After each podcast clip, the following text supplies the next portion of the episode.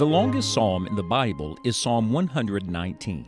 It has been called the Psalm of the Scriptures because it concentrates on one thing, the amazing sufficiency of God's Word for our lives. Open to Psalm one nineteen today and open your heart to the Lord as we join Scott Pauley in this study. It is our prayer that through God's truth, you will find all you need.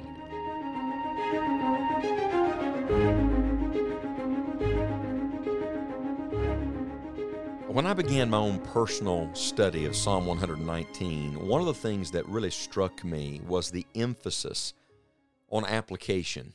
You know, people say they believe the Bible, they carry the Bible, we got bookshelves full of Bibles, uh, we hear the Bible taught, but it is quite another thing to then translate that into our lives, or as James would say it, to move from being hearers of the Word to being doers of the Word. And Psalm one nineteen is all about that. The emphasis from the beginning is on application. We're in Psalm one nineteen, the first section. And we may not spend this much time on every section, but I tell you, they're rich. Let me read all eight verses again and listen to some of the key words. Blessed are the undefiled in the way who walk in the law of the Lord. Blessed are they that keep his testimonies and that seek him with the whole heart. They also do no iniquity. They walk in his ways.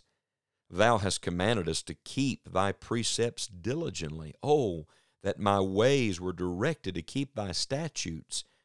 Then shall I not be ashamed when I have respect unto all thy commandments. I will praise thee with uprightness of heart when I shall have learned thy righteous judgments. I will keep thy statutes. Oh, forsake me not utterly. Do you hear the operative word, keep? It's found four times in this one section. In verse two, you have the reward of keeping God's word. Blessed are they that keep his testimonies. In verse four, you have the command to keep. Thou hast commanded us to keep thy precepts diligently. In verse five, you've got the prayer to keep. Oh, that my ways were directed to keep thy statutes. And in verse eight, you have the decision to keep. I will keep thy statutes. What a word, this word keep. You see, it's one thing to know the Word of God. It's quite another thing to keep the Word of God. I told you the emphasis of this whole study is all we need. We have all we need in the Word of God. Everything you need is found in the Word of God. The danger is not that we don't know it. The danger is that we know it and we forget it. We know it and we don't obey it. Keep is an action word. Keep is a, a word that intimates vigilance and diligence. In fact, he actually uses that word in verse four, keep thy precepts diligently. Do you see the emphasis here? Go back with me again to Psalm nineteen. Remember I said to you that Psalm one nineteen and Psalm nineteen go together? Well, let me prove that. Now, let's read a little of Psalm nineteen today, beginning in verse seven, because it's all about the Word of God as well. The law of the Lord is perfect, converting the soul. The testimony of the Lord is sure, making wise the simple. The statutes of the Lord are right, rejoicing the heart.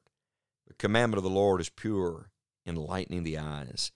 The fear of the Lord is clean, enduring forever. The judgments of the Lord are true and righteous altogether. More to be desired are they than gold, yea, than much fine gold, sweeter also than honey and the honeycomb. This is not just a beautiful passage. This is a practical passage. Do you hear how after identifying what the Word of God is, he tells what the Word of God does? Once he reminds us of the power and sufficiency of Scripture, he says, and this is what it's going to do in your life. Then he gets down where we live, verse eleven, moreover by them is thy servant warned, and in keeping of them there is great reward. Who can understand his errors? Cleanse thou me from secret faults. Keep back thy servant also from presumptuous sins.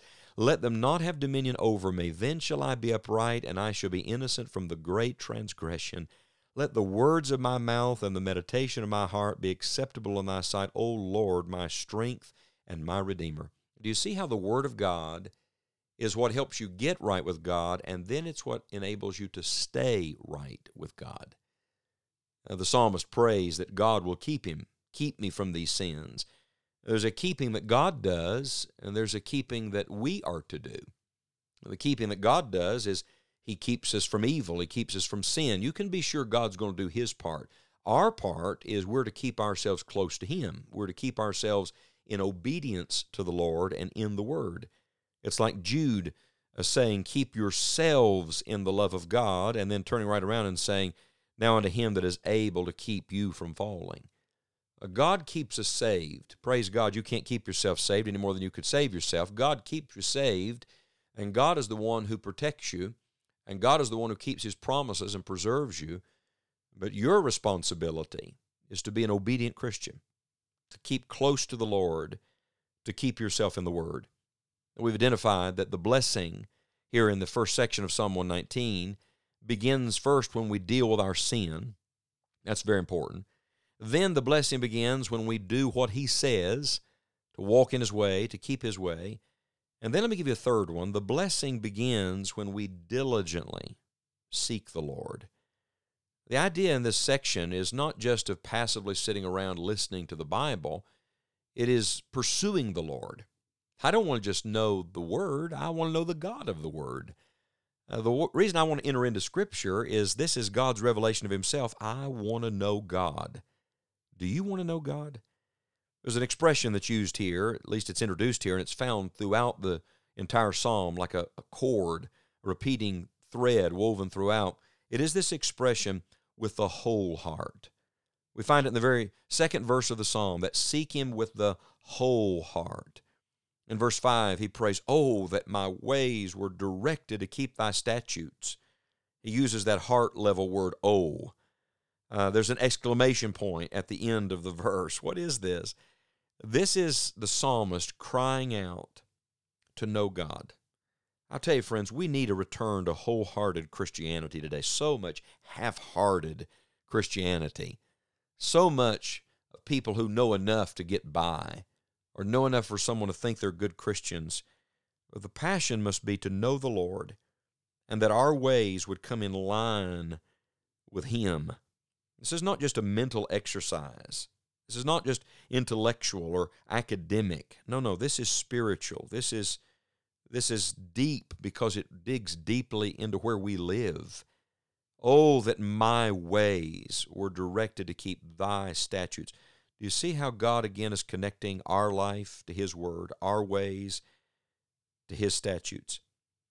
You see, the Lord not only begins with blessing, He always ends with it. And if you follow Him, if you go His way, He will lead you to more and more blessing. In fact, listen to the contrast in verse six and seven.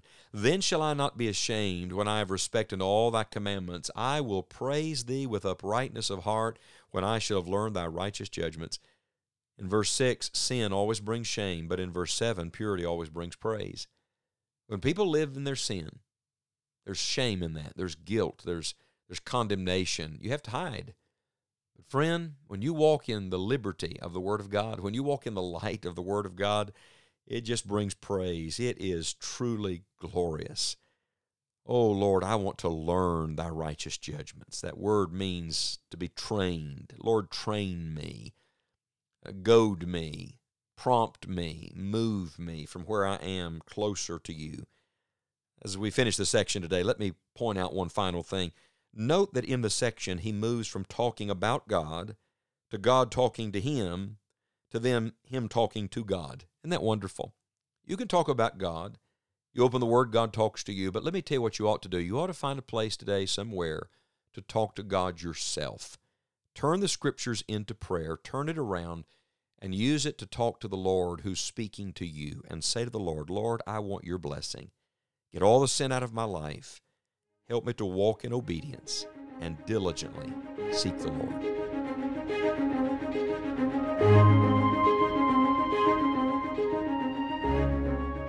All you need is found in the Word of God. As you learn it and apply it, you will come to know the God of the Word more and more.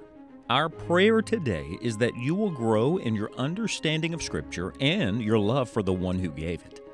You may find additional resources for Bible study at our online home. Visit enjoying the journey dot org today. We would love to hear from you.